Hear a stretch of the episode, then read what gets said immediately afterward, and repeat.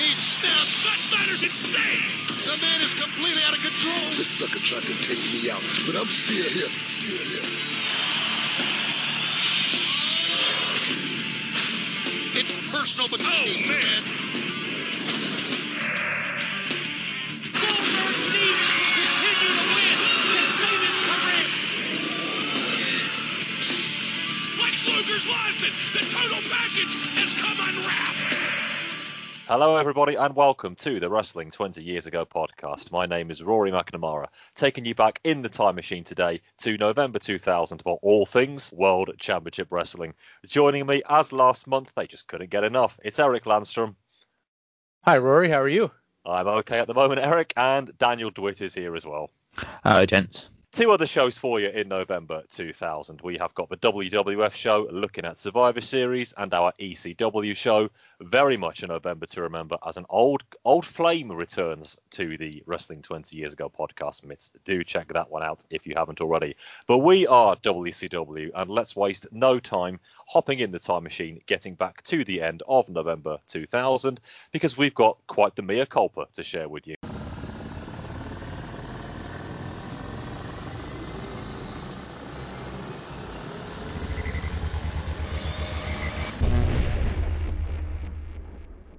So, you probably don't remember the words of caution I dropped in during our discussion last month, but we all should have listened to historian AJP Taylor, who once opined that nothing is inevitable until it happens.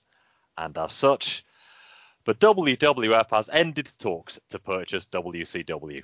This was reported in the Broadcasting and Cable periodical, one I am sure all of us and our listeners regularly subscribe to each month. It was Linda McMahon herself who ended up spilling the beans that the Fed had pulled out of negotiations in the first week of November. It could, of course, be a negotiating ploy of their own, in case WCW do not find another buyer, but for now at least, the deal is off. And on this, I think we need to hear from the Big Cheese himself on this, don't you? This is what he said in an interview with Wade Keller at the Pro Wrestling Torch this month. I could try his Minnesota accent. Go Vikings. But no, best not. Here's the verbatim interview. Wade Keller. Did the negotiations to purchase WCW fall through because of a problem with Viacom or because you couldn't come to terms with Turner on key issues? Vince McMahon. At the last minute, there was a snag with Viacom. Originally, Viacom gave us the green light and indicated to us that the price to us, in essence, would not be severe. So we began negotiations in earnest and good faith with the Turner people and had really good negotiations, and I have a good appreciation for that. Then, unfortunately, at the last minute, out of the clear blue, Viacom's price became astronomical. And then from there, because that had to be in there, and then from there, everything broke down because it didn't make any sense for us to pursue that kind of give back, if you will, to Viacom. Yes, everybody, I agree. Lots of Vince speak in this in this interview. Here's Wade. So in essence, the price Viacom was going to insist you kick back to them for spreading yourself thinner went up. McMahon. Right. Keller. If Viacom hadn't changed their stance or their stance hadn't got to that level, do you think the deal could have got done? McMahon. It would have got done. Keller. Did you think at one point it was going to be done? McMahon. Yes, we were looking forward to it. Keller, what do you think is going to happen to them now? McMahon. We don't have anything to do with them again. Now we're like this, as he holds his hands arm's length apart. So then, Eric, all that fantasy booking and predictions we were lining up and the next 10 years of WrestleMania main events we discussed last time, it was all a bit too good to be true, wasn't it? Oh, those plucky affiliates, always getting in the way of a good deal. Um, it almost reads like the WWF tried to bluff whatever or tried to call Viacom's bluff, uh, and Viacom did, wasn't bluffing and said no. If you're going to do this and you're going to bring in a whole new thing into our network and there's going to be co-network things going on and all this stuff that like none of us really understand that well. We're not a business podcast, but basically like networks working together, not really a something networks like to do. And so, as I understood it, Viacom was going to require quite the hefty sum from the WWF in order to, you know, facilitate this deal to grease their palms, if you will. So, uh, to me, that's exactly what it sounds like uh, happened. Is Vince McMahon thought he could outbluff big corporate Viacom, and Viacom put their you know thumb on him and said no deal. Now, the one thing that I think is really critical to take away from this is this doesn't mean the WWF will never purchase WCW. It makes it extremely unlikely at this point. Uh, that seems to be clear. Uh, the the leaders in the clubhouse now seem to be Turner keeping the thing, and and after all of this, unbelievably, or Bischoff sliding back in with another uh, affiliate of his own uh, to to help fund the thing. But anyway, uh, but if there's not a suitable buyer uh, or something happens or the, the, the market for pro wrestling, the bottom falls out like it has before in like 1993, um, you know, the WWF could come back in here. But for now, yeah, it just seems like that was a whole lot of nothing. Uh, and, and Vince McMahon trying to maybe make some news or, or, or bluff his own uh, contract with Viacom. So, yeah, disappointing, but maybe inevitable based on the WWF's history do you think he thought he could take on and beat Viacom? Even though, or probably because they've only been his partners for just over two months. well, and and it, it could be because this is the type of thing that he is probably used to doing with NBC. Um, mm. And and and the the USA Network and all of his traditional affiliates, either if it was back in the 80s with uh, in with those programs, or or now with the USA Network uh, airing its primary programs, you know, with SmackDown um, on a very small uh, national network, uh, kind of along with it. And that's the Viacom relationship, as I understand it.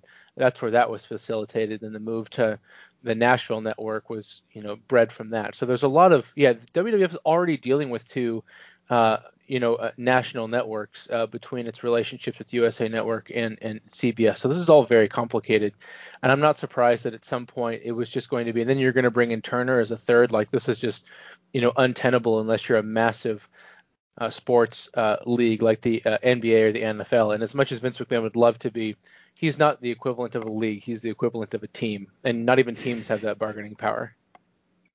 Oh, don't let him know you said that. He's only, he's he's the whole division now. He's not just the team. Oh goodness me, that one's gonna sting. It's true though. We can say that. I doubt he's listening. Jerry McDevitt might be. But hi, Jerry. Just think of the material he's gained on us over the last seven years. Um, Dan, I come to you now. As ever, Vince McMahon's choice of language, as much of a mangling of English as I understand it that it was, negotiations in earnest and good faith with the Turner people. He had a good appreciation, good appreciation for that. The price to us, in essence, would not be severe because that's how real people talk. But anyway, um, he he talks like he he talks like he talked to McDevitt before he said that stuff. yeah, it's it's very legal speak, isn't it? It's that sort of. Not, not saying everything and nothing at the same time. That's the perfected the art here. So it does make me wonder, Dan. So if if ever there was a place for errant and rank speculation. It's a pro wrestling podcast, so let's do it now. What do you reckon, just from reading between the lines here? And must be said, in the sheets this month, not a whole lot on this story other than this Vince McMahon interview, which you know, no, smoke I mean, without fire and all that. But what are your thoughts on at least what Vince was saying here, and that it appears to be Viacom's fault in Vince McMahon's brain ugh, that the negotiations fell through?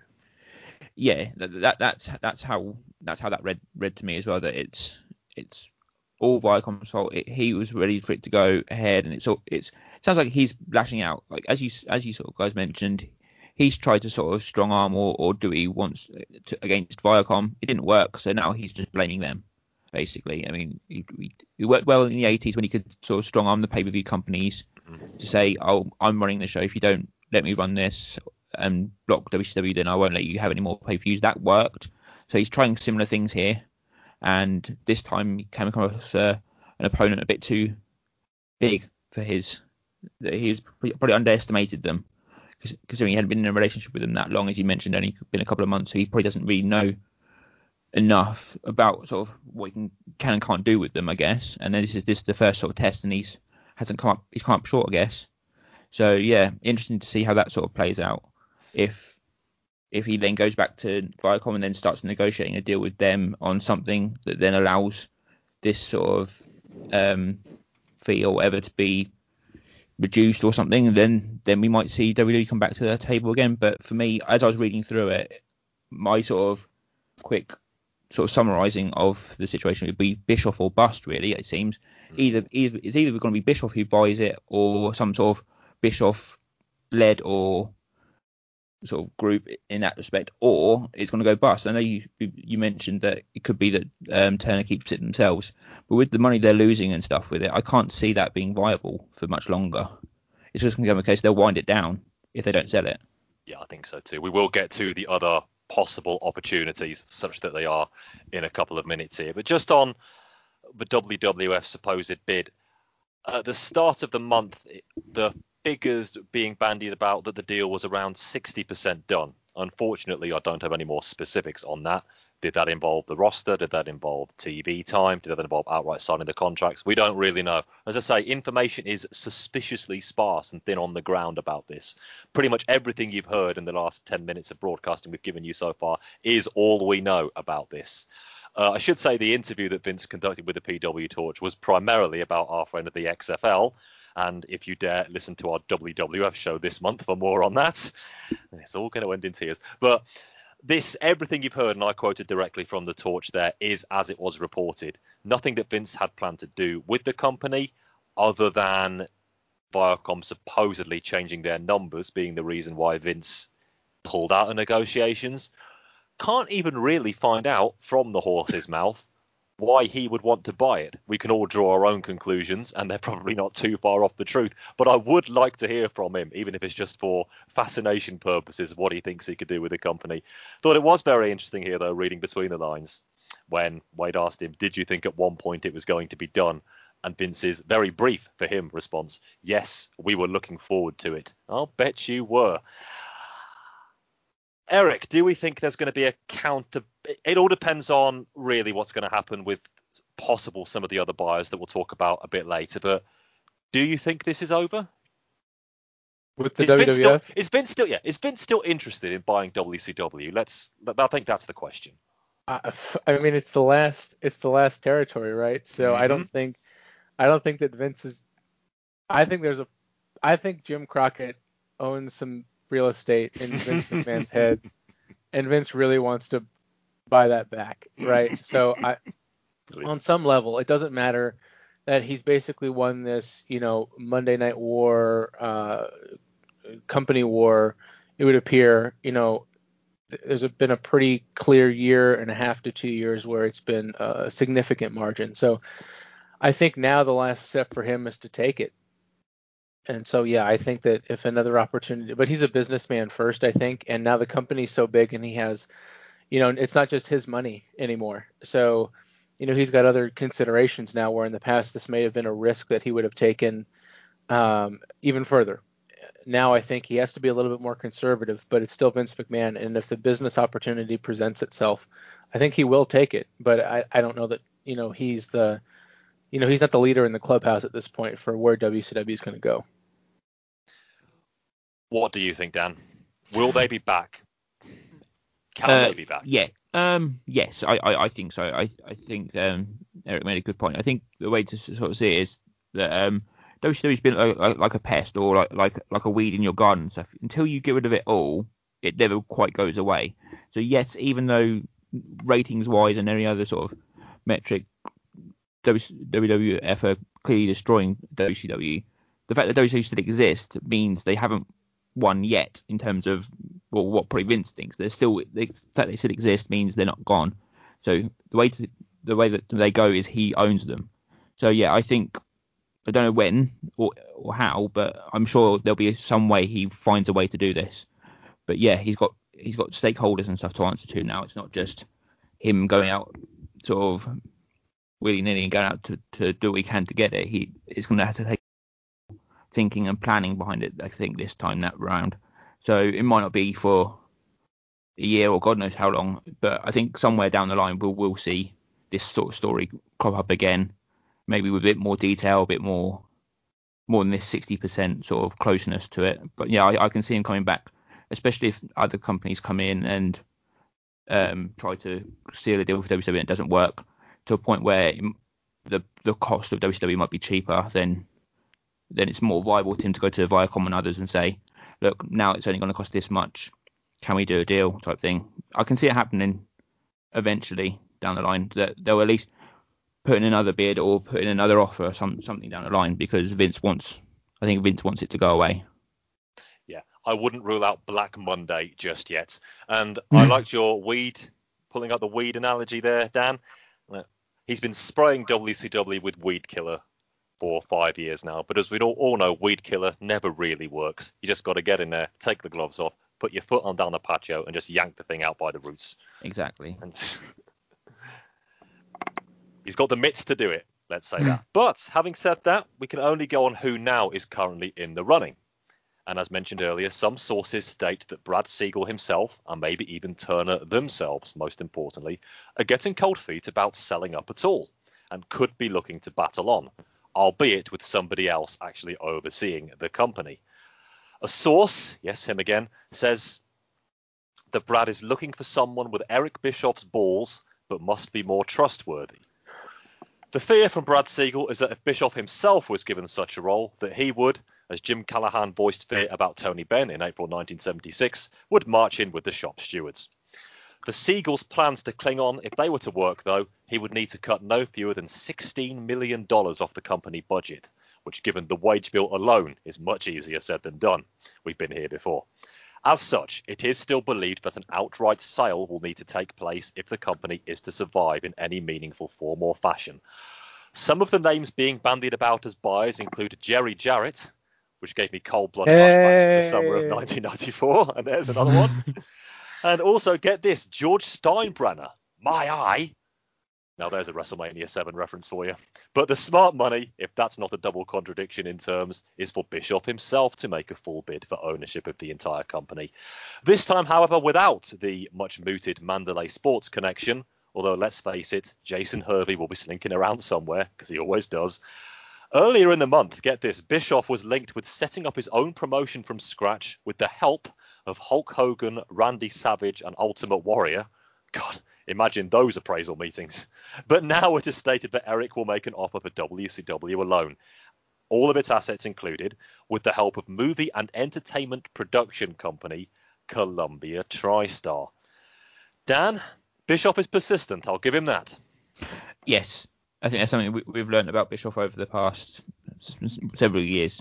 He's determined to to carry on, no matter how many times he seems beaten or, or out out of it. He will try to find a way, and yeah, if uh, the Mandalay uh, group didn't work, then he's going to find this other group and potentially yeah with Columbia TriStar.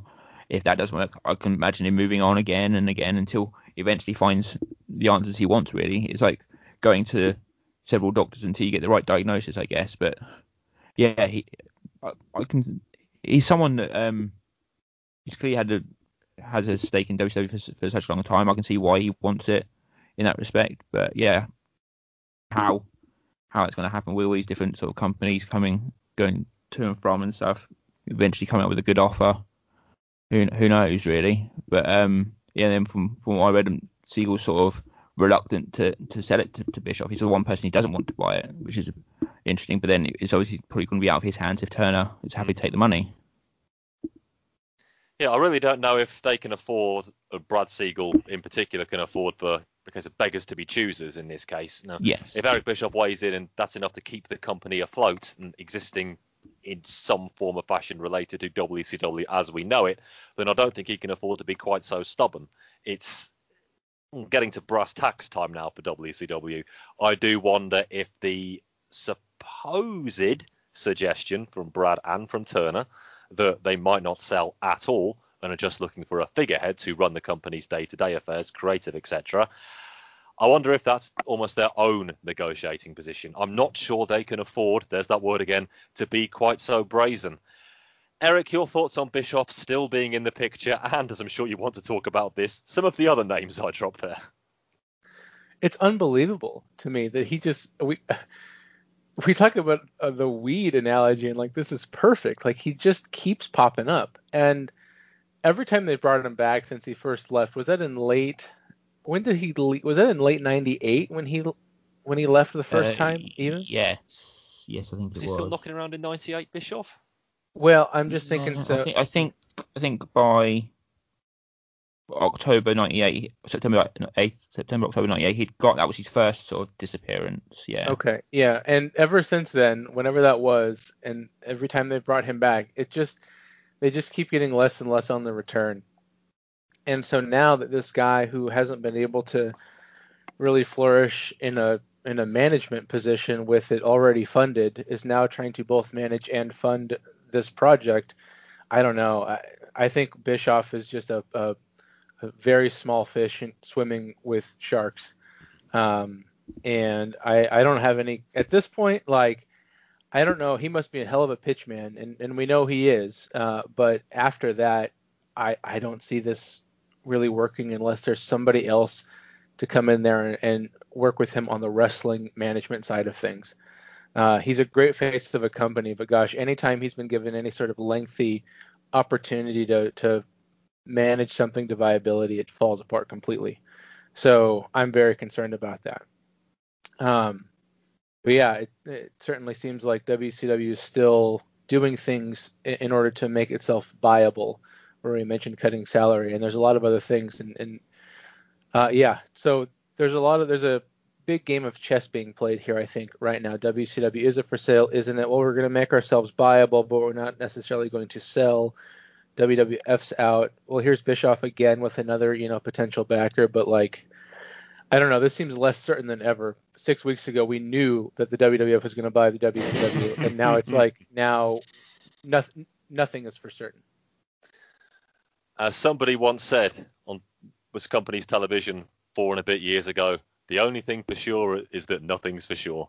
And I quite like that WCW are living that out every day of their lives, even here we at the end of 2000. It's still it's as true as it ever was, is it not? Ah, oh, just imagine being an employee of this company and not oh, not even a wrestler, like working in the oh. office like you're the you're the you're the head secretary you know for for legal counsel or something. And like you just you've worked here for 30 years and you don't really have you know skills to transfer into another company. And like this is it. Like you're and it hinges on all the stuff you have no control over. God it must be fucking miserable. Top top down top down. It's got to be horrible to come to work every day. I, I can barely imagine what their office space looks like. I don't even think that i want to could you imagine the water cooler conversations there? Oh God, even if they're permitted, that is. But George Steinbrenner, I mean, really, is this where we are now? he could probably at least stump up the cash. You know, if he can make a very swift tra- transfer changeover, if George Steinbrenner stumped it up, I'll, I'll give him that. But um, I'm really? just very I'm just very concerned that like there's nobody affiliated with this other than McMahon, who's now apparently out who seems to have any like foothold in like the wrestling business. Yeah, and that's every worry, time, isn't it? And other than Bischoff, which is a tenuous, I would say a tenuous link at best, that he would go on and want to minimize himself.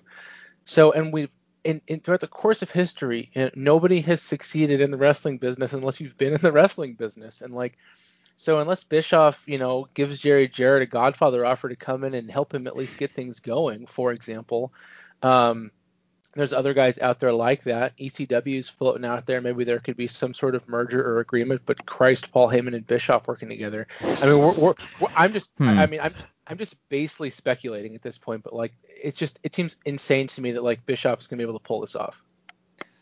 Dan, does the company have to be sold? I mean, we haven't seen the books, and they'd make pretty grim reading if we did. But I think this is just posturing from the company personally, saying, "Oh, maybe we can struggle on regardless."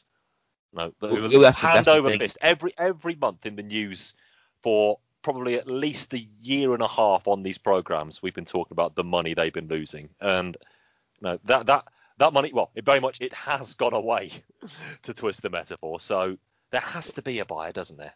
Well, yeah, that, that's the key. The key word you said there was struggle. That's they're clearly doing it. I mean, uh, if you listen to the uh, ECW shows, you hear about like the the sort of financial issues they're having uh, there with the sort of lack of TV and all the other things there. This is just that on a on a sort of oversized sort of scale because they've still got TV and stuff, but the numbers are just much much higher. And yeah, talking about Brad Siegel trying to cut the company budget budget and, and stuff. Yeah, good luck with that. Go to, go tell people who've worked 300 days a year that they're going to get 10 20% less for doing the same thing. No, I can't see that being uh, met with much sort of joy. And uh, I, I guess of they're thinking that oh we can off, we can afford to offer you less because you've got nowhere else to go. If an, if enough people leave or want to go, they, they could probably do something and set up some kind of I don't know independent type of show where they still earn something just on their own almost in a way because I so I don't think those people can, can afford to sort of be cutting staff's costs and much. So how are they going to be running themselves and not be running themselves into the ground within a year or so? I can't see it. It's gonna it's gonna have to go. Someone's gonna have to buy it, and it's gonna it's probably gonna be someone non wrestling related who then puts someone as a figurehead to run it. Poss- that's how possibly Bischoff gets gets back in. B- Bischoff is is the de facto um, CEO or whatever the who actually runs the business, but it's funded elsewhere. Basically, kind of like how Turner had it. It was T- Turner's money, but Bischoff was the man in charge. It's going to have to be that sort of model again. But then, are we just going down the same route of um, Bischoff then spending someone else's money to the nth degree, and then five years time or less, we're looking at a very similar scenario? if their financial situation is as bad as I believe it is, and no doubt Eric Bischoff, who saw the books not that long ago, believes it to be, or even worse, then he could probably even get away with a fair low ball offer. Which leads me to think that if Viacom hadn't just tapped Vince McMahon on the shoulder, we could be looking at a done deal there now. I don't think Well- any company is necessarily going to have to break the bank to pick this one up.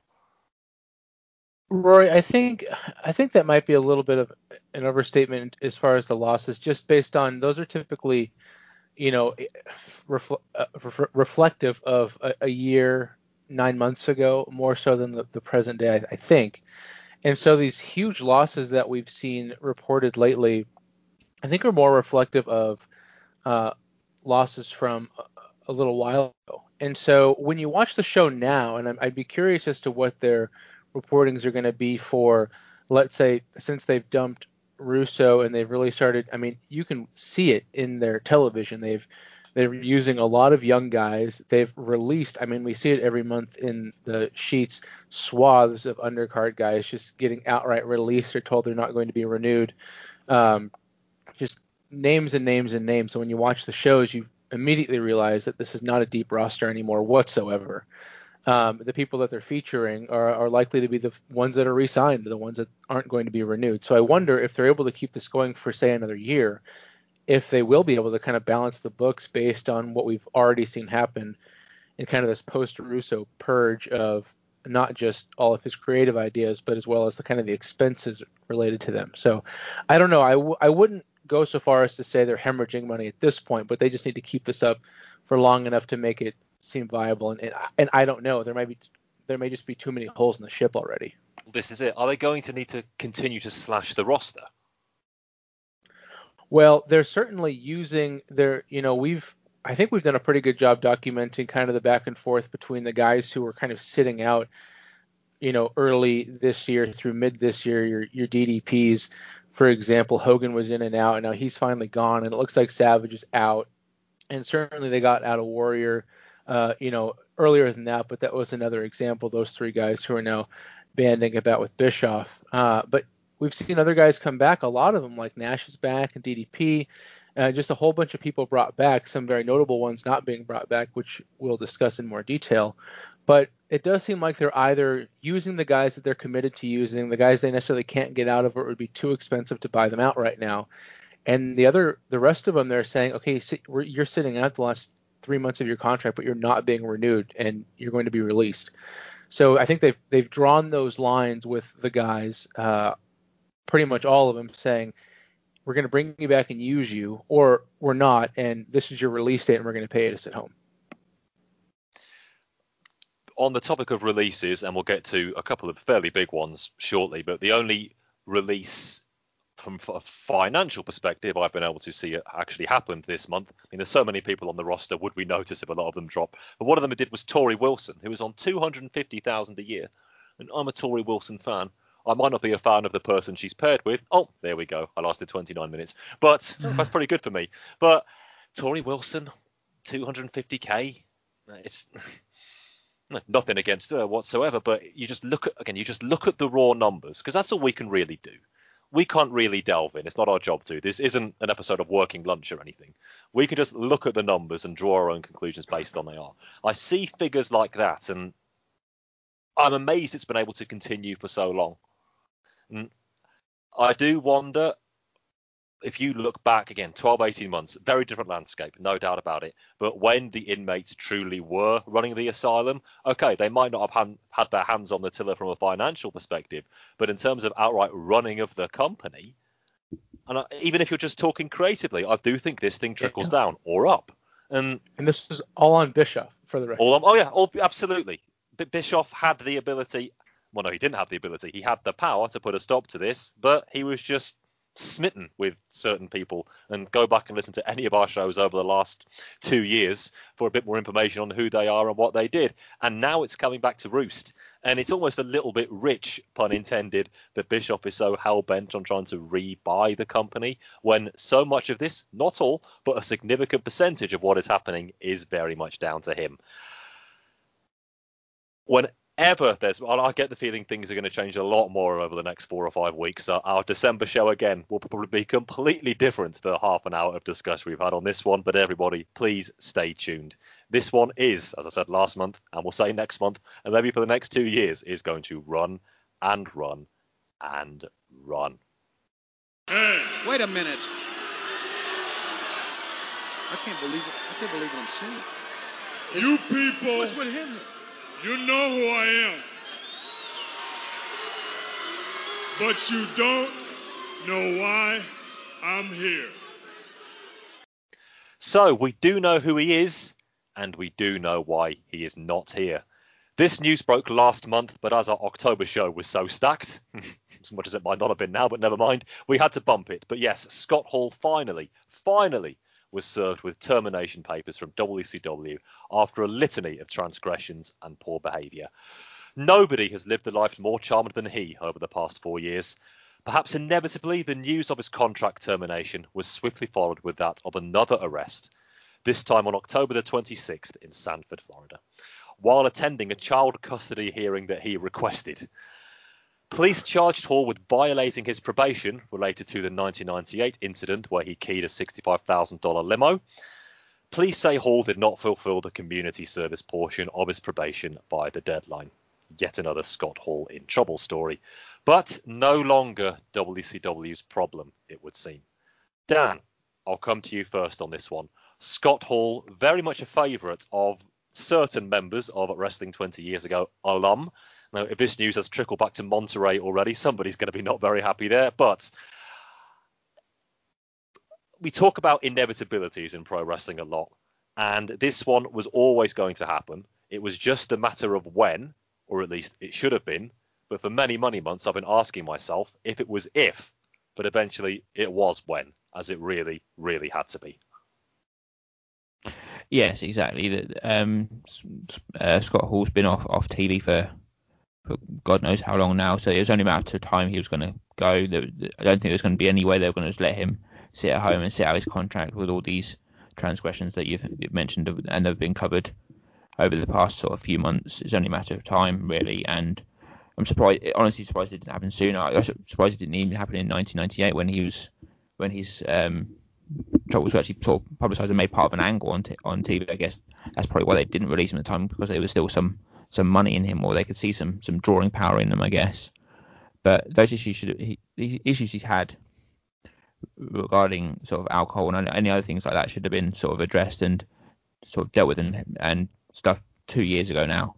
And um, it's just a shame that it's, it's sort of come, come, to this, and hopefully um, we can sort of see a point when he's sort of back on his feet and, uh, and employed again somewhere possibly not WCW, and as he left WWF on bad terms, possibly not there, but so that doesn't really leave many places, I guess. But you, would like to think there's still a place in the wrestling business for Scott Hall, someone of his, his talent, certainly. But um, yeah, it's a, a shame, but not a surprise, unfortunately. Eric, without using the words Nash or Kevin, can you tell me why Scott Hall was kept on for so long? You're allowed to say no and amend your answer accordingly. Oh no, I can because the guy is a, a charisma machine. He's an excellent worker. He looks like a million dollars, and he's super over. He's still Ultra. over. He was he was getting there were hall chants at the pay per view that the announcers had to basically bury, uh, but they were clear as day. So like this guy is the prototypical professional wrestler. He just has uh, a lot of problems that uh, he needs to deal with, and so I think WCW like this. You know, Hall is not the you know your everyday wrestler who comes off the assembly line. Like he is, he you know he's uh, an incredible package to have on your roster when he's right. And so I think they held on hope that he could figure it out. But at a certain point, no matter how talented an athlete is, they become too big of a liability. And, you know, Hall crossed that threshold a while ago, probably. But yeah, I think then you factor in the impact they had and the fact that Kevin Nash is an influential member of the roster still, who seems to have garnered a lot of influence backstage and with upper management at WCW while all this is happening. Yeah, I'm not surprised at all it took this long. And the minute that there's an indication that he's, you know, cleared himself up, he'll be brought back, no question, by WCW. I have no doubt about it. Oh, you think they'll bring him back? Uh, I, you know, un, unless Vince gets him first, like that's what I'm saying. Like this is Hall is a guy who will be part of a major wrestling company the minute that he can keep his personal life in check. Uh, no question about it. It now, if he can't do that, then no. But the minute this guy clears it up, he's he's going to be brought back, and he'll probably be in high demand. I mean, Rory, they brought Sid back again. Hall's not that, you know, it's a different type of nuisance, but still, guys who are unlike, you know, your run of the mill dudes get brought back constantly. I have no doubt about it. Very interesting. I just wonder if they had as much as they could stand, and no matter who's in charge of WCW, just imagine getting that on the docket. We, we talked about what the office is like, and the emails zooming around on Monday morning. Oh, Scott Hall got in trouble again over the weekend. Oh, you know, it's just litany is the right word. But as a performer, Scott Hall is a big loss. Even now, as terrible as the match was, because I rewatched Super Brawl for my sins, Super Brawl 2000 recently. His performance, in as much as he was allowed to do one in that match, was actually pretty good. I thought in the eight minutes the match took place when he was called upon in the ring, he did everything he needed to and a little bit more. And He the crowd still- wanted him to win that match so They- badly They oh really, oh my really god, did. so bad. He has still got the look, a perfect moveset for a main eventer. We all know what he can do and does do on the microphone. I mean, he's what, 41 now, I want to say? 41, 42? No, at that age, at main event level, when you look at both companies, really, not excluding WWF from this, no, there's still a good couple of years in there if everything else could be taken out of the equation. But that's the biggest if of all. Can that happen? Does he want it to happen? Now, I, I go back and forth on this how much Scott Hall actually loves the pro wrestling business. I mean, I don't think he's Sting level in that respect, but I don't think he's Triple H level either. He's somewhere between the two, an admittedly, admittedly rather large gap. Somebody who's it going to be just needs to put their arm around him. He's that sort of person. And he does need to get his house in order first. But when you see, you know, he's got you know, form as long as your arm, as we say in this country, it you don't. I don't know where to begin with Scott Hall. And perhaps more importantly, I don't think Scott Hall know, knows where to begin with himself. He could still do a job, no pun intended, at the very top level.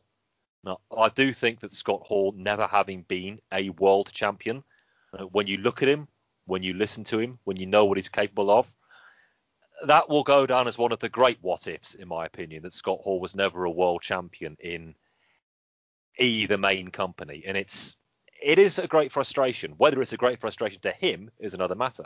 But for us as fans, I do feel that a huge opportunity was passed up. And there were times you could have done it as well. We, we talked about those many times over the last seven years on these programs, ever since we first started. Now, his match with DiBiase, starting his face run at SummerSlam 93, and all that we've come through since. It is a shame. It's a huge shame. And I, we do need, we talked about it with Brett last month. Sometimes we just need to drop the wrestling talk, though, and it's just about a human being with so many issues that this is not the place to really discuss them. I just hope that in a couple of months' time we get the news that Scott Hall really has sorted himself out. The worst is behind him, and he's ready for 2001. And if that is the case, I will. I would gladly welcome him back into WCW. I don't see Vince taking a shot on him yet. Not yet. Now that that lawsuit has been settled, it probably does increase the chances a few percent. But does Vince McMahon want that liability, literally and metaphorically, on his books again? I don't know. I'd probably like Wait, to hold- see it. Yes, go go ahead. Yeah, hold on though. Like, I, I, I, your logic is completely sound, but this, I mean, this is the same guy that brought back Warrior three times. good, Um, good point, well made. Well, but also like Hall, so you make a really good point, and you know we forget that Hall's you know on the downslide of his career by by age, and so he's 41, 42. You're right. But so you figure you give him until 47 at that size, uh, based on his history, that you know things probably really start to break down. So he's got you know a year to get healthy, then you know maybe three good years after that. I could see him easily having an upper main, you know, an upper mid uh, main event, semi main event run with Triple H, with Angle, with Rock, and with Austin, just to kind of like give those guys an, a credible opponent to churn them while they're a little bit outside of the world title picture. You know, bring in a heel Hall and then maybe turn him face, and, and you know you get a good two three year run out of them. I, I don't know. I think I think if he could, you know, prove that he had his head on straight, I think Vince McMahon would take that opportunity. I really, really do. Plus, he'd be getting his toy back. Don't forget about that. And it's yet another win, y- y- yet another notch on the bedstead, as if he needs another one. Again, watch this space. I'm hoping that as early as next month we will have some very good news re Scott Hall to impart. I have my doubts, I really do have my doubts, but he is hoping. For his sake, he is hoping. Heenan, won't you leave me alone? You follow me everywhere. What are you doing here? I work here. What are you doing here? Whoa, who says you work here? Who says I work here? Try Ted and Jane, the Turners. I'm on board now, pal. And these people are going to have to learn some respect. Because, pal, I could become your boss like that. You know, Heenan, I got to tell you something. As long as you are in WCW, you're like Tonya Harding. You're going to be on thin ice here. How would you like me to take a crowbar to your kneecaps and reverse them? Oh. I got work to do. You shut up, little man. Somebody who we will definitely not be talking about in WCW next year is Bobby Heenan. Can you believe that clip I just played you is from January 1994? I mean, if the landscape is different from a year ago, it's a whole different universe from January 94. God, my days. Yes, he has been notified that his contract will not be renewed when it expires at the end of the year.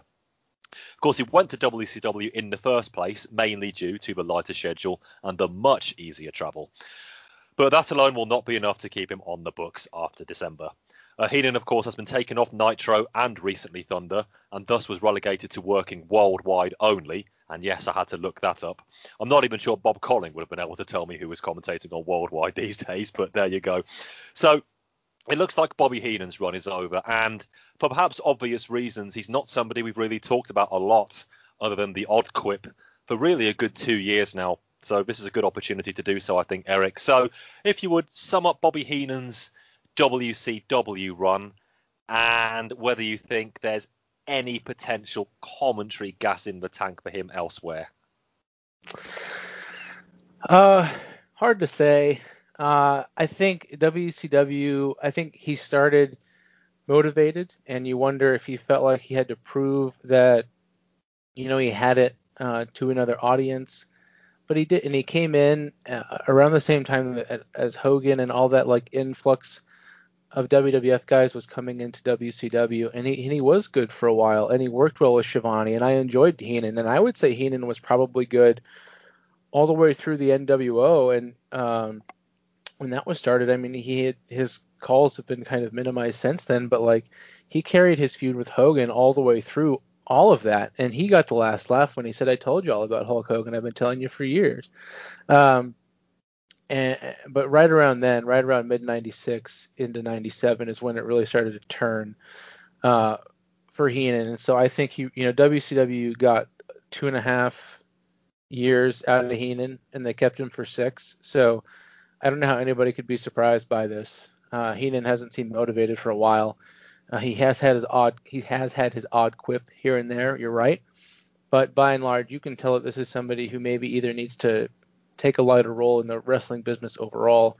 Or, or maybe he does go back to the WWF and you know hangs out for a while. I mean, they have enough shows, they have enough guys. Maybe he could, uh, you know, help be a mouth person for somebody or help cut promos or I don't know, maybe just work backstage. Um, I don't think we've seen the last of Heenan, but we've definitely seen Heenan in his last role uh, as a, a, prominent one or two level announcer. I think, yeah. And I, I don't know. I don't think anybody can be surprised by this. Um, he's been phoning it in for a while, which is sad to say because between his Fed run and you know his first couple years in WCW, he was the best in the business. Your thoughts on the brain, Dan? No, I, I, I sort of absolutely sort of echo what um, Eric said there. I think um, I, I would extend his his his good run though uh, beyond '97. I think um, oddly, so we're used to to Heenan sort of heelish quips and generally sort of being the heel, apart from with the NWO angle. But then he sort of seemed to find a new sort of bigger when uh, the emergence with the emergence of Goldberg. He almost sort of seemed like he was his main sort of cheerleader in, in a way. Like he, he was like the one because he was against the NWO and against Hogan. Uh, Heenan's sort of appraisal and sort of putting over of Goldberg um, stands out for me of his last sort of run. But then yeah, probably towards once or kind of once the streak ended in a, in a weird way. Then and once we had like the NWO Elite and all that stuff at the beginning of '99, that's sort of when Bobby Heenan stopped carrying a lot, along with many other fans, it seems. I think he sort of almost echoed some of our thoughts at times in that respect. But, um, yeah, um, I think yeah, he, his running WCW was, was really good. Um, he didn't phone it in as much as people think. I don't think. I think yeah, he had his good time sort of um, still being that sort of heel commentator, needling sort of uh, Schiavone, winding him up and and stuff. And yeah, um, I, shame to see him go. But yeah, as you say, the last sort of year or so hasn't really been a factor. So I guess it's only a matter of time. In terms of what he does next, could he go back to WF? Yes. Will he be in a prominent role? Probably not. I mean, if you think about the the WWF he left in 90, what the end of 93, it's very different to what it is now. Oh yes. the, the, pace and the stuff. And he, as you mentioned, uh, he he left uh, for a lighter schedule and less travel. But you can argue the WWF is probably traveling more and is busier more now more than ever. So I don't think that would that would sort of fit in for him there. What do I see him doing? Maybe he could be um, sort of as as a mentor or a, a, a coach for for like announcers and stuff, for interviewers and stuff.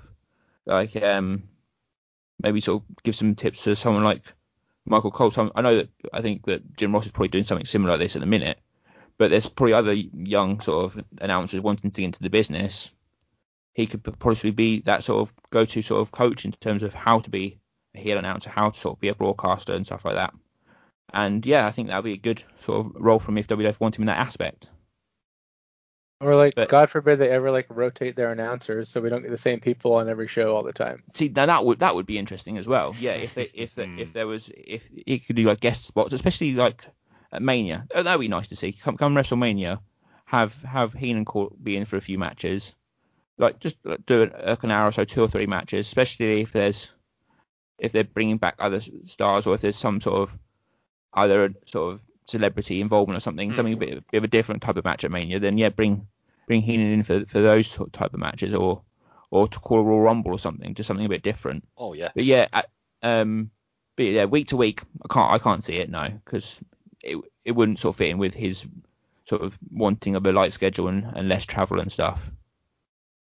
I can see him having some sort of ceremonial role, being a talking head on some of the VHS documentary, something like yes, that. I yeah. Mean, week, week to week, I wouldn't see, but any form of involvement with the brain in WWF now, I personally would be very happy to see and to hear. So he left in very good terms, and if you go back and watch certainly the Nitros from the beginning up until the Bischoff heel turn, so you've got Bischoff on commentary for a good year it's very telling whenever Bischoff brings up the competition. Now, when he reads out the results of Raw or blames them for the power going out or calls them the World Whining Federation or anything like that, he piles in Mongo, as it was for the first eight months or so. Very happy to join in, please the boss. Bobby Heenan is silent throughout. He does not oh, say yes. a word about it. He did not want to get involved with that. And I think that is to his credit because he could have done, and I have very little that he was probably asked to, if I'm honest. But he stood firm, you know, left in very very good terms, and he's still you still no, yes he was in, in other places before of course he was as i'm sure some wrestling historians will no doubt t- try and tell me. I know i know.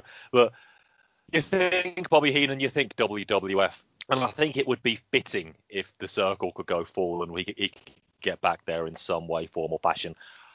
As far as his commentary goes i advise our listeners to try and get hold of any copy, anything throughout the entire year 1994, where he's on Saturday night with Schiavone. They are gold together. A perfect mix of analysis and no little comedy as well. Fantastic stuff. Definitely dig any of those out. Any of them from January all the way to December, even including the Hogan and the Hogan Buddy era kicking in. Heenan is a bit of a scream there as I knock my fork on the floor in excitement. but um, yeah, I agree with you, Dan when Heenan would just chip in here and there, even going all the way up to probably the end of 99, he was still at the very least worth listening to. There's no doubt at all that he was checked out by that point, and he was turning up for more and more shows in the vaunted no condition to perform, and it's audible.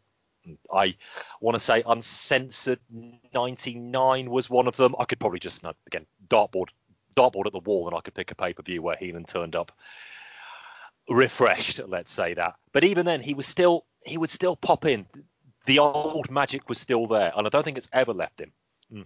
He's still a fine talker. He's still a student and teacher of the game. I think that's a very important combination. He could still use that phrase again, do a job for somebody in any role, even training, being an outright coach as he was in the summer of 1996 on screen. That would be fine as well. Now, the wrestling business almost unrecognizable from December 1993, let alone the mid 80s. But somebody like Bobby Heenan still has a role, and I do hope he has one going forward. And Vince would be contrite enough to give him a call. Heenan himself certainly doesn't bear any grudges with the Federation, despite having left them seven years ago.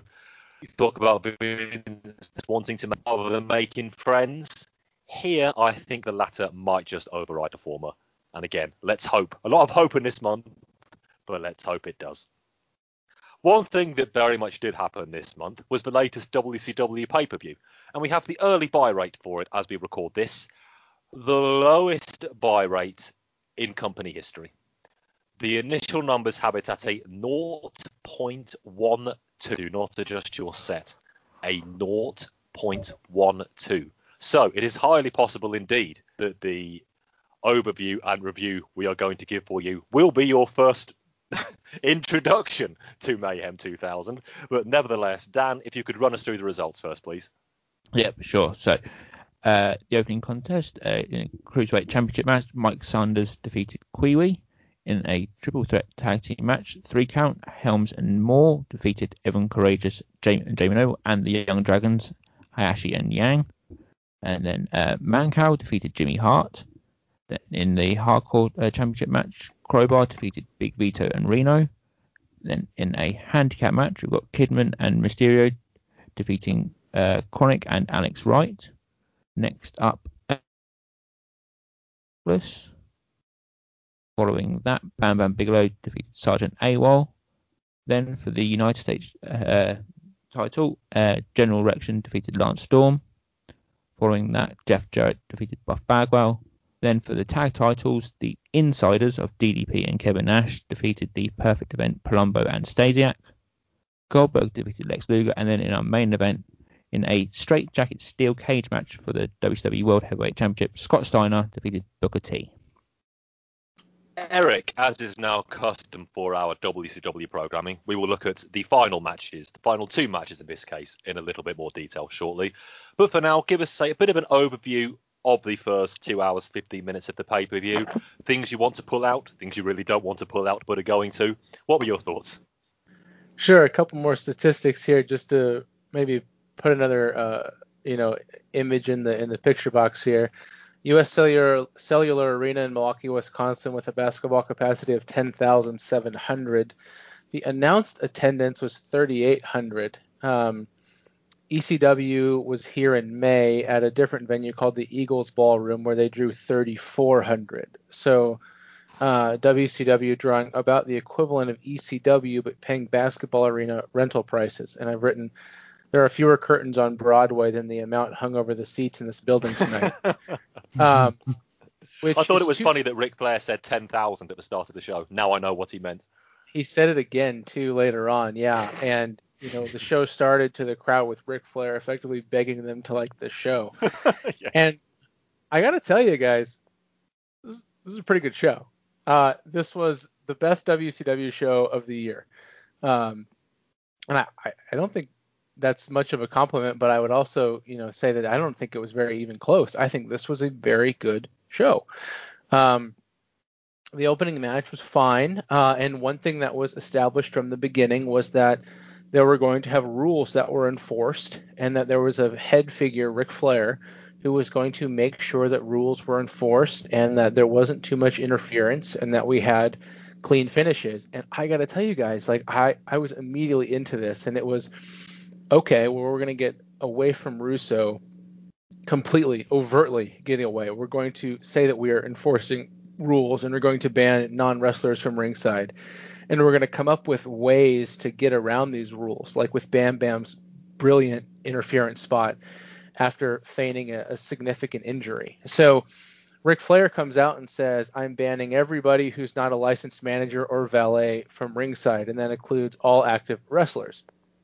And so we have matches that have a lot of stuff going on, but the the the the the, the confines of the match are, kept better, and I think we had a lot of really good matches tonight. Uh, Mancow Jimmy Hart obviously excluded, um, but I, I don't know. I, I just think we they did a really really good job here throughout, and I think we saw good wrestling uh, from people we don't even necessarily see good wrestling from, like Shane Douglas and Ernest Miller. And I think what we've realized is that all these the way that these shows have been booked overall, it's put so much onus on the wrestlers to be in the right spot at the right time for all the shenanigans to happen, for all of Russo's like car crash booking to happen WCW doesn't have a great roster right now, but it has enough guys to where if you just let them wrestle 10 minute matches consistently, you'll probably get something decent out of it. And I think that's what we saw all night. This is the first show in a while before the top two matches where I have almost nothing to complain about. And it feels weird and uncomfortable to say that.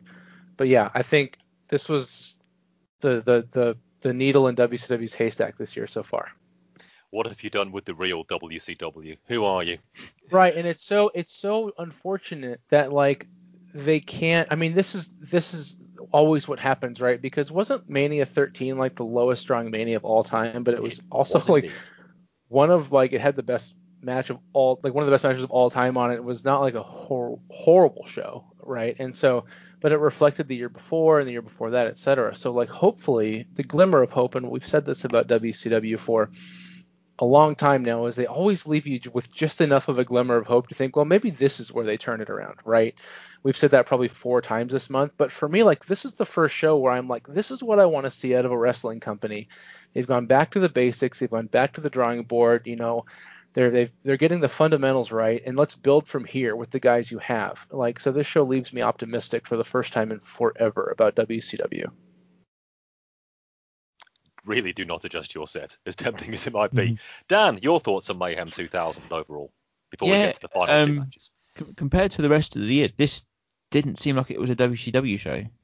It, it quite a lot of the the same people were still there, but this seemed very different. And because and it's because of what Eric said, we didn't have 101 run-ins every match. There was decent to good and good finishes to, to, to most, if not all, the matches uh, on the show, and yeah, it's good. And um, yeah, I don't really have anything sort of negative to say.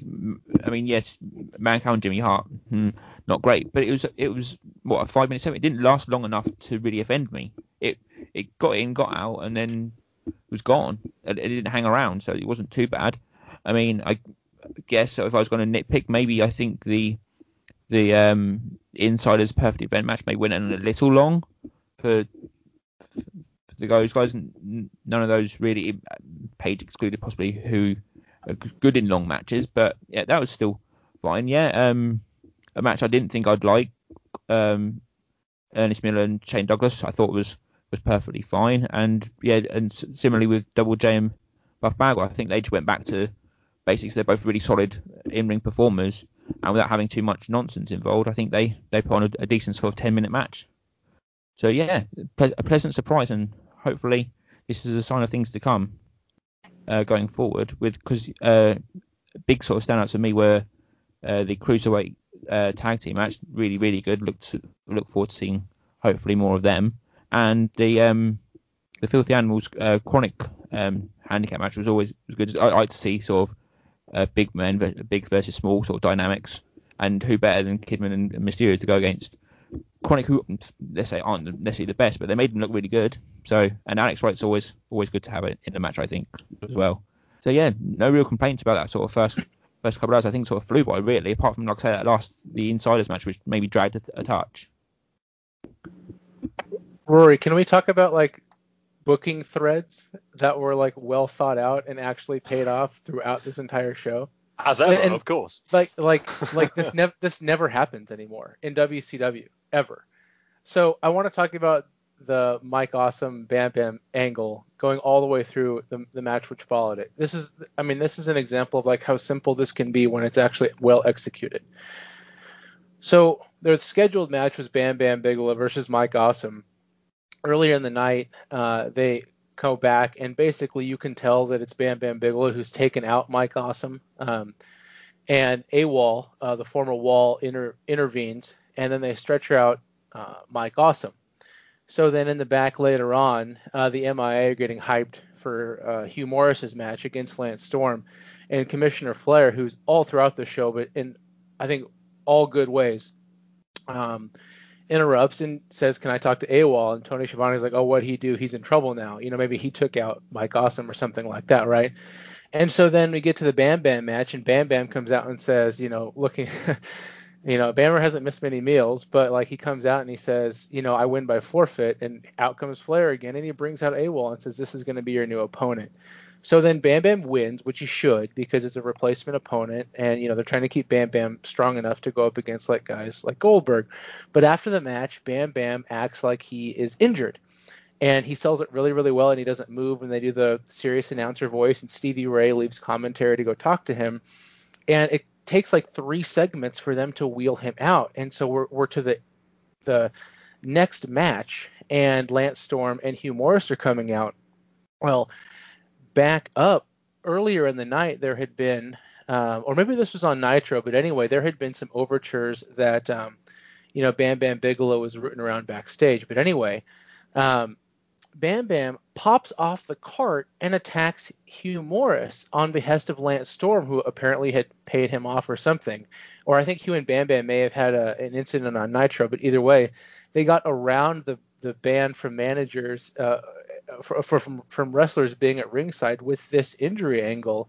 And then it allows Lance to have an advantage in the next match. Like this was just something that's very basic and very well thought out, but had a thread that carried the middle third of the show. I thought it was incredible. Absolutely. It's just a shame nobody else really saw it. No, Um, it just goes did. to show that there are still people there in in WCW. Mm. The CEO, on-screen CEO himself, probably had a hand in this. If they are allowed to hold the whip hand, then this is the sort of thing that can happen. And we They're were asked. not uh, permitted to do it often enough. we were asked at the end of the maybe it was two shows ago even like who was booking in in Russo's stead Yes. and it's now come to be that Bill Banks and Ed Ferrara are the ones kind of leading the team with I'm sure as you said Ric Flair Kevin Nash all those guys you know pitching in to use the ju- judicious term as as necessary or as needed but yeah it's Banks and Ferrara and you know I have no complaints so far it's it's good old school booking which is maybe not going to carry this company long term because you have to adapt at some point, but it's a good, you know, back to the drawing board place to start. Ed Ferrara, zero to hero. Nobody is above redemption, everybody. it's all about the company you keep. Mm-hmm. Let's have a look at the big two matches first, shall we? Or the final two matches. No, I think they're the big ones. Looking who's in them. Goldberg versus Lex Luger. Rotting Stag lock up to start, and Goldberg is still doing that sort of arm wringer he accidentally spotted somebody else doing in the power plant three years ago. He was probably benching at the time, but Tony still calls it the full arm dragon twist, so that is some sort of a victory. Luger with a very optimistic belly to back suplex that Goldberg doesn't have the courtesy to sell, and on this occasion, I can't blame him. Corner clothesline by Lex, as it has just dawned on me who he looks like. Oh, well, uh, here's your badge, Rodney. You are now a life member of the Groovy Gang. the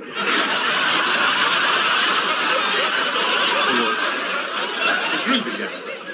Just an idea we came up with to help the kids feel really part of it. Every time one of the organisers says, Are you having fun? Or you kids shout, Groovy! I skip ahead a few minutes to a kick to the face by Lex and what we used to call the bionic forearm. Luger is already badly blown up as he, sigh, sends Goldberg into the guardrail. A spot clearly put into this match just to annoy me. Uh, awkward power slam by Goldberg. He really struggled to get Lex up there, followed by a bit of the old G and P. The spear is teased and executed, but poor old Mickey Jay gets the worst of it.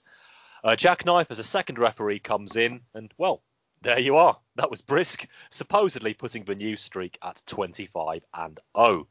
We were talking about number crunching exactness earlier. I'm going to give them the benefit of the extreme doubt on this one. But your thoughts on the match, Dan? Goldberg versus Lex Luger. It it was it was fine. I mean, it was it was what it was. It was Goldberg versus Lex Luger. I mean, we're not going to expect technical wizardry, are we? And for and we didn't get that. We we got what we were going to get, always going to get from these two. And I guess sort of um, it was what six, five, six minutes long, so at least it didn't drag, at least it didn't sort of go on too long. And yeah, I, I suppose it was, it was fine. I mean, you got you got the big hits out of it. You got you got the spear, you got the jackhammer, you got what you wanted sort of out of it, out of it as much as you could. But um, yeah, I can't say I was that interested. I I was just sort of glad it didn't drag. Really, it just got got the point over, got the point across, and and then it was done. So I think that's that's a sort of small mercy with it, I suppose. What do you reckon, Eric? If there's anything to reckon about this, reckon with this match even. All right. Well, I'll, I'll, say this: it was treated as a big fight. Uh, Buffer was here. Um, the crowd seemed into it, uh, which I bet if you were there, it seemed pretty incredible because I don't know. You see a lot of muscly confrontations like this in the WWF in the late 80s, early 90s. I mean, I think of like Muraco Orndorff at two or like Bulldog Warlord at seven. Like this is that type of match. And let's not undersell that Luger looks enormous. I mean, this guy, he looks nothing like his Fed run. He looks nothing like that trimmed down athletic guy that had to bounce off of Yoko. And that was Lex when he was you know, when we all thought he was jacked up, and he's just a different species here now. So something's going on there, and it's really shown in his ability to move and to work and to sell. Yeah, he's he's tough to get around that ring now. Goldberg has improved, but he's still limited in what he can do and what he should do. So I think this is a matchup that really could have only gone the way it did. I thought it was well booked and it was executed about probably about as well as these two guys in their current condition could probably manage it. So, as Dan said, they kept it short and the outcome was correct. And it gives them an out to kind of carry this on until they figure out what they're really going to do with Goldberg. What do you reckon that is? Do they know? well, he doesn't have, spoiler alert, he doesn't have the top match at Starcade, nope. um, which is too bad. Um, and it sure seems like they're biding their time with him but I, I don't know if they have time to bide with him like i don't know why he's just not in a top match at starcade against the biggest opponent they can they can find for him um, he should either be the champion or win the championship at starcade neither of which is likely to happen it seems like unless they just completely undo all the booking they set into motion at the end of, of november so i don't think they know and I'm wondering if they have enough time to figure it out. Yeah, why not just? I mean, they, we don't need to drag this second streak out again. If it's 25 and 0, fine. For me, that is enough. That's worthy of a title shot at Starcade and a title victory at Starcade. Okay, we don't need to get back up to whatever number it was when he won the title two years ago. If you're telling a truncated version of the story, that's fine, but just just skip to the ending. To quote Milhouse, get to the fireworks factory. Right. exactly, exactly. And like, I think you can do something with Goldberg versus Steiner as a Starcade main event. Like, it'll be in a similar vein as this Luger match. Nobody's gonna think it's going to be a work rate classic, but Steiner's such a better uh, Uh, talker than Luger. He gets such better heat. I think he's more believable. He can do his nutcase thing, which may or may not just be who Scott Steiner is these days. Like they can just run this Goldberg Luger thing back with Steiner, who could carry it on the mic and make it a believable, you know, seven minute main event when you do the hoopla and you get the big announcers and everything. You know, you get a 20, 25 minute segment out of that and make it like a big fight boxing feel. I think they have something there, but they they're not doing it. So that's disappointing. And I don't know, they just haven't been able to figure this guy out, have they? How? It's right there. Hmm. we say that pro wrestling isn't rocket science. This is one plus one stuff. This is on the door of the kindergarten when you first get there on a on a crisp September morning. It's right there. One plus one is two have Goldberg run through guys and be your world champion whenever you've got the opportunity to make that happen and keep the belt on him. There you go. Simple. Two clauses in the sentence. That's all you need. Mm-hmm. Uh, a six minute match with what's left of Lex Luger. Well, literally quite a lot left of him, but in upset about that. I don't want to be too cruel on these shows.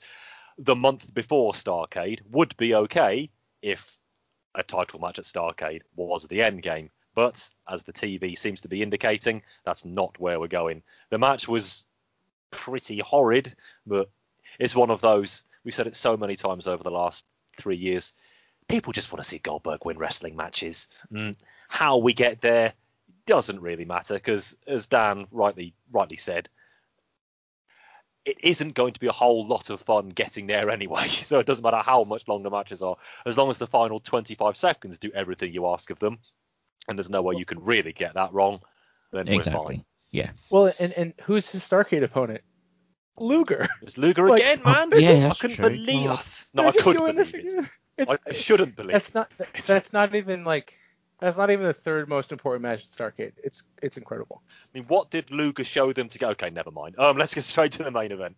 Um, Scott Steiner going for the world title against Booker T. Dan, again, can you remind me of the stipulation for this one?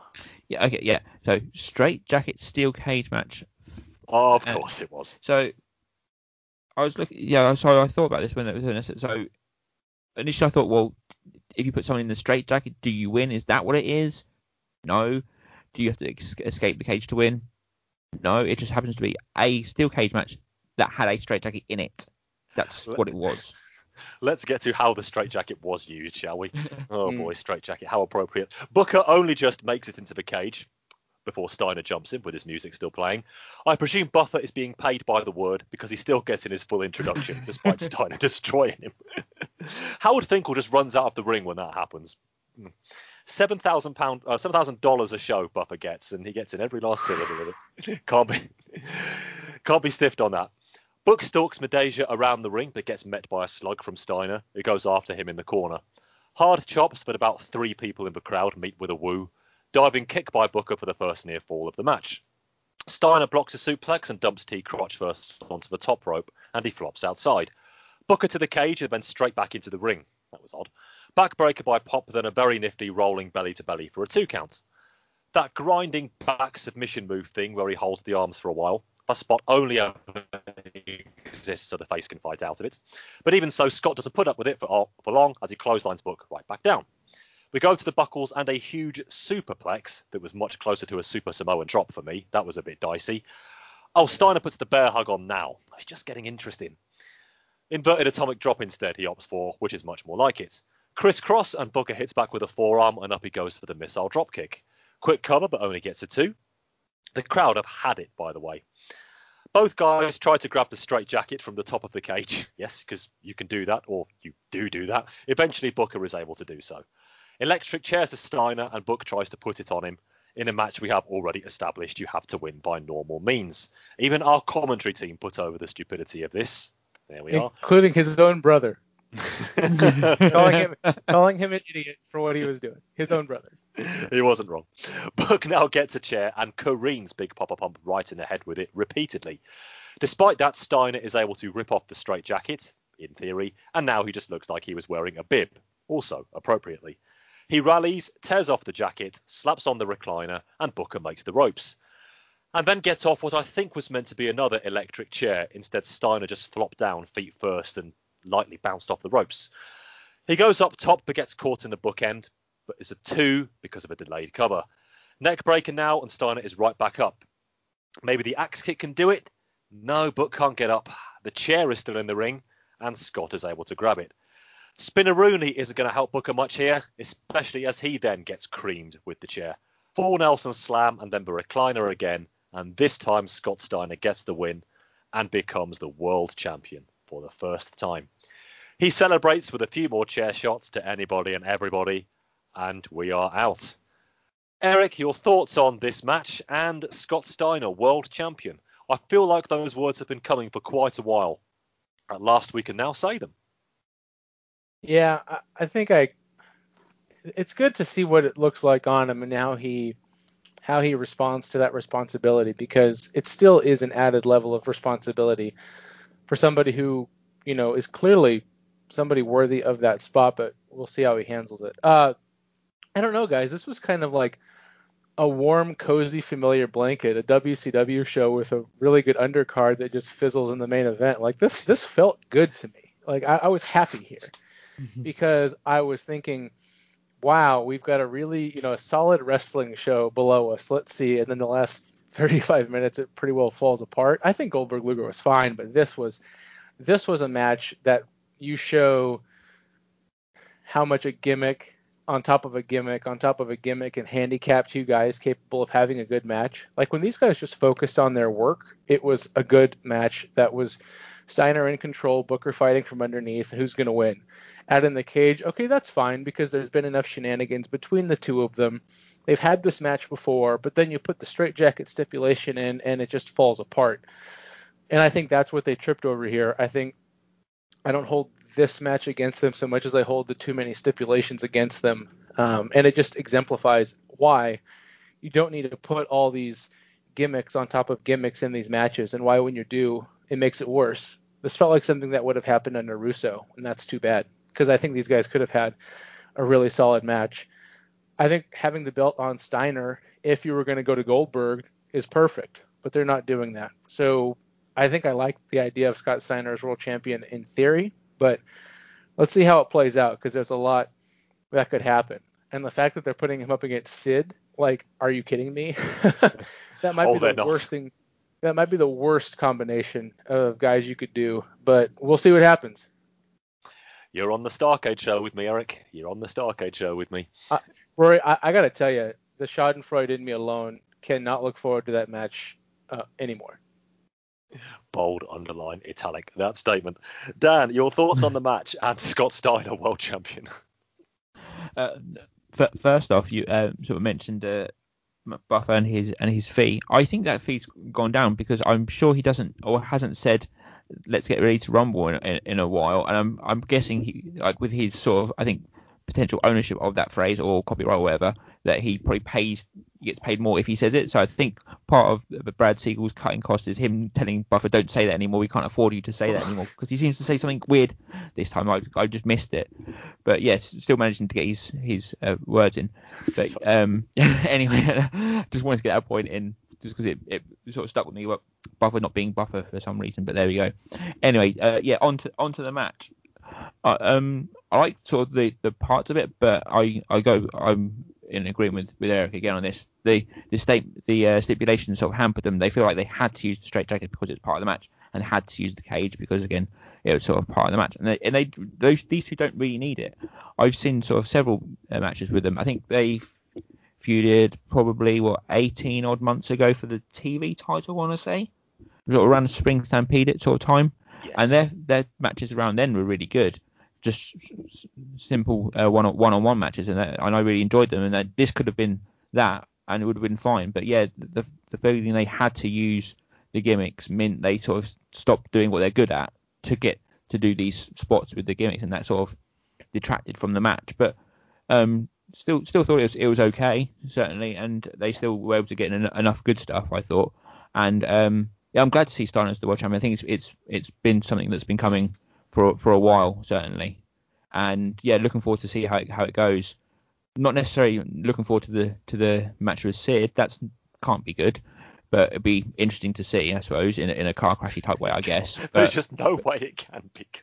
but, but definitely looking forward to seeing seeing him on top and seeing him, him being like the, the sort of kind of focal point and kind of as I think Flair mentioned on the Nitro after sort of seeing like the flagship, he'll be he'll be Stun will be the one with the big promos and the and sort of the, the big focus on, on him. So yeah, I, I'm I'm all for for that, but yeah, maybe not with the opponents coming up. Uh, this match was an underthought mess. I can't even say they overthought themselves as backhanded compliments often go for WCW main events. They didn't put the thought into this one. When you see how much effort and love, I'm going to say, was put into so much of this pay per view, they left it all on the ground here, I'm afraid. Why was this a cage match? Booker went into the cage once in the 12 minutes, and I don't think Steiner did at all. And that was the sole spot. There's no reason at all for this to be any form of cage match, caged heat, whatever they want to call it. And as you said at the beginning there, Dan, the whole straight jacket thing, A, far too on the nose, far too on the nose. We already worked out ourselves long ago. And the way it was just limply hanging there from the cage, and there was no reason whatsoever for Booker to grab it. He just looked like like Duke Droese did against Hunter Hearst Helmsley when he went out to grab his trash can at In Your House 6. And if those are the references I'm pulling out of somewhere, then you know what we're talking about. They speak for themselves. And, uh, dropping two WrestleMania 7 references on one show, fine. Dropping one In Your House 6 one, decidedly less fine. But they forced it out of me. It's a shame because last month they showed that they could have a good old back and forth Hoss match. We were all fairly amenable to that one if you go back and listen to our show then. This one was all right enough until the bear hug, as so many big guy matches are. But then the booking and or lack of kicked in, and Booker once again just dumb babyface. Stop doing this. And when his own brother, who you know isn't exactly the last word in. oh, How can I put this? No, no, no I'm going to fucking say it. Not the last word in intelligence. There we go. Just listen to some of his utterances. I love Stevie Ray for it, but let's call the spade a spade here. When he is calling out anybody's stupidity, let alone his own flesh and blood, I don't need to add any more to that. But Steiner as world champion, yeah, I wonder if this is their hope that the added responsibility, even in WCW when nobody's really watching, of being the world champion will try and calm him down a bit. Because as we said last month, this is no act with Scott Steiner. This is no act. It's Brian Pillman five years on, but arguably potentially even more scary if you happen to be one of the recipients or unlucky enough to just be in his way or in the same building as him or in the same state as him. We will see if, because he has now been trusted with this world championship in what is still, especially with people like Flair knocking around, going to continue to be a heel territory. So he could be having a fairly decent run with the belt, I reckon. If Goldberg's not going to take it off him at Starcade, which we all want to see, but we're going to be disappointed, then you might as well have a fairly decent heel run with him. Let's see if that helps Scott Steiner. Do you take away from his in ring if his behaviour backstage is a little more emollient? I don't know, but I think for the sake of everybody who has to deal with him day in, day out, it's probably worth a try to find out if it does. The proof of the pudding will very much be in the eating, and I also am not. Well, this I need to say this. Looking forward to the match against Sid at Starcade, but we've had worse Starcade main events, haven't we? well, well, well, I feel we might have to do a bit of actual comparison on air next month, Eric. Um, weigh it up against that'll- the likes of '94. Battle Bowl 91 is coming strong for that title. no, that is going to take some beating. God, oh, oh, it says all about the Battle Bowl concept that I almost forget that was a Starcade. I Oh, they did it again 89. They did it again this month, by the way. They did lethal. They did London Lethal Lottery on Nitro. So, shout out to Bob Bamber. Your favorite concept is still alive in WCW in the year 2000. 0.5 out of 10. But let's give this one some ratings, shall we? Dan, I'll come to you first. Your overall thoughts on Mayhem 2000 and a score rating out of 10. Yeah, I, I think as as we as we've all said, um, surprisingly decent decent show all round. Definitely sort of a, a un WCW show compared to the rest of the year, but very much one that um, I would recommend watching if you weren't one of the 1.2 Oh, so- oh, sorry, zero Not point one two. 0.12. There we go, yes, One- yeah. Maybe four themselves for 1.2. yeah, if you if you weren't one of the few who did watch it, do try and go out to watch it. I think it's worth, worth watching. Yes, there weren't some there were some some sort of dodgy pots in between. Some matches weren't too great, but overall, I found it quite an easy easy watch overall and quite easy to get through. And generally enjoyed I enjoyed myself watching. it. I I I enjoyed the fact there wasn't the the interferences and the screwy sort of finishes. Every every match sort of seemed to have a a, a decent sort of start, middle, and an end to it and yeah, um, overall, I'd probably give it. Um, I, I think I've gone. I've gone for a five. It doesn't sound like I, I've given it a higher rating, but I think if you're comparing it to the rest of the rest of the year for the WCW, where I think I'm probably averaging twos and threes, I think five's perfectly fine for it. Eric, what have we got? Yeah, uh, I think the show was shockingly good. Uh, there were some well-explained threads with logical outs, clever interference spots, generally good action. Uh, there was a bit too much comedy, which we didn't get into. Um, they're doing this weird, creepy old man thing with Gene Okerlund that I don't really dig. Uh, but you know, it's fine. Um, it, it does add some levity between some of the storylines and stuff. Uh, the main event did fall apart, and unfortunately, that's going to bring down the overall rating of the show because I, I carry the main event to you know to have the highest weight uh, on a show as it should. Um, but the rest of the matches either met expectations or overperformed. Uh, this was the the best WCW show in quite some time. Uh, I think I'm going to go a 6.5 out of 10. Gene Okerlund as a creepy old man. Gee, I wonder who came up with that gimmick. Well, Shiva- Sh- Schiavone goes on TV. Oh, you're finally seeing the real Gene Okerlund. It's like, oh, okay. Are we ever? Yeah, I'm going to go for a solid six for this one. An eminently watchable show. I'll be honest with the listeners out there. When I fired this one up yesterday, in fact, my review copy, I intended to make some notes on the forthcoming WWF program we will be releasing for you a couple of days. But the first match more than had its moments, and I was, if not hooked, at least mildly interested for the remaining two hours 45. Good action between the people who should be bringing it. The opener, the tag team match. Shane Douglas losing as well. Let's just put that on the record. You guys only two. That's good. Only two in one show for me. I'm getting better. Uh, last, the main event undoubtedly dragged it down. No question about that. And that's a shame. If they, I would have been perfectly happy with a redux of their match from last month, almost move for move, albeit with a different finish. I could have taken that, especially as that one was a lame DQ. Do the same here with Steiner working out a bit. And I think then they might well have been pushing the good scores because for me, anything seven up is a very good, a good to very good pay per view you must check out. Here is a six. I do think your mileage will vary on how much attention you think WCW pay per views necessarily elicit these days. When the way we're doing our podcasts pretty much says it all that it's really all about the backstage. But if you do want to watch two hours 20 and an extra 25 minutes of decent wrestling in a vacuum that ultimately doesn't really mean anything, but isn't going to harm you too much, then you probably could do far worse on that score than Mayhem. Join the 0.12.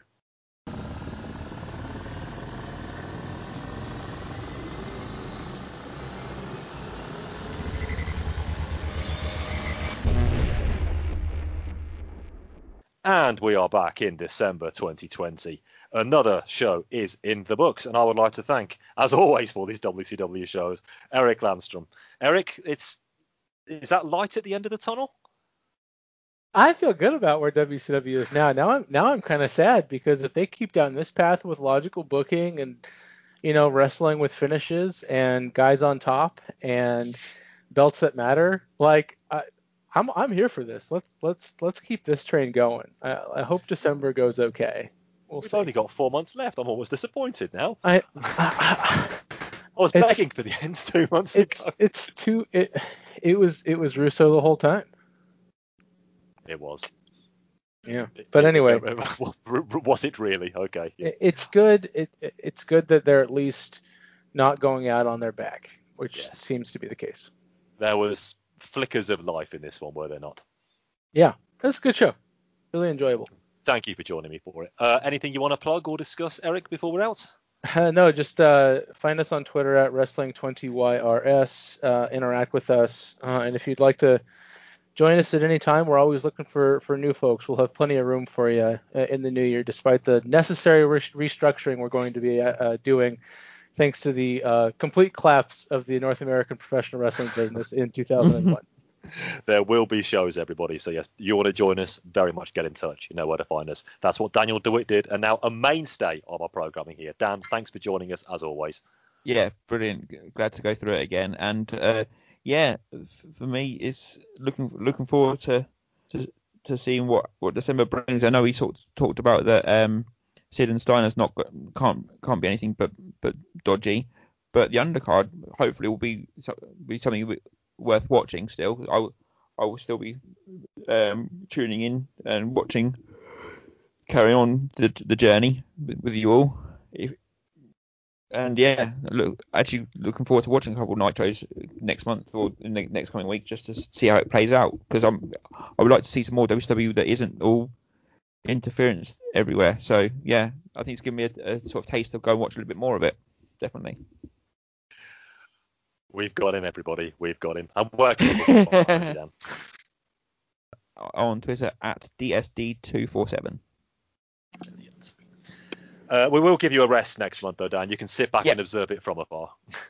uh, yeah, that that's fine. But no, I, happy to happy to have a have a have a break. But no, glad to be back on again. But um, yeah, like I say, I'll, I'll still be watching along because I'm actually interested to see how the how the rest of rest of sort of the Starcade build comes up comes around because it's not something I really remember from from then.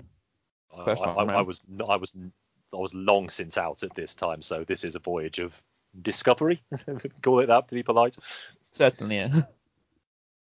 Yes, uh, Starcade coming up next month, and only three more shows after that. Oh my goodness me. Um, oh, just a bit of housekeeping, and then just to say what else we do have in store for you for, for November. ECW show has been out for a couple of weeks now with a very special guest. We got blew the dust off him. Let's say that. Oh, ECW. no, uh, November to remember, indeed. As I said at the top of the show, and our WWF show, where you can hear me on that one with Dan and Chris White talking about Survivor Series 2000, and that finished to Survivor Series Ooh. 2000. We haven't recorded that one yet, so I don't want to over depress myself too early. I've got two days, two days to steal my song talking about that finish. There we go, everybody. But, but now, thank you so much for listening to this. Uh, as always, we really appreciate it. Just by listening to these shows, you are supporting us. Uh, quite the rocky journey, to say the very least, but um, stay the course. We've got a lot of good stuff coming up for you in 2001 as well. When as the situation dictates. We will have to make a fair few changes, but still keeping them month to month for WWF. And as far as WCW and ECW go, let's see. Let's just see. But from Eric Landstrom and Daniel DeWitt, I have been Rory McNamara, and we will see you next time. Don't stop this match! It's over!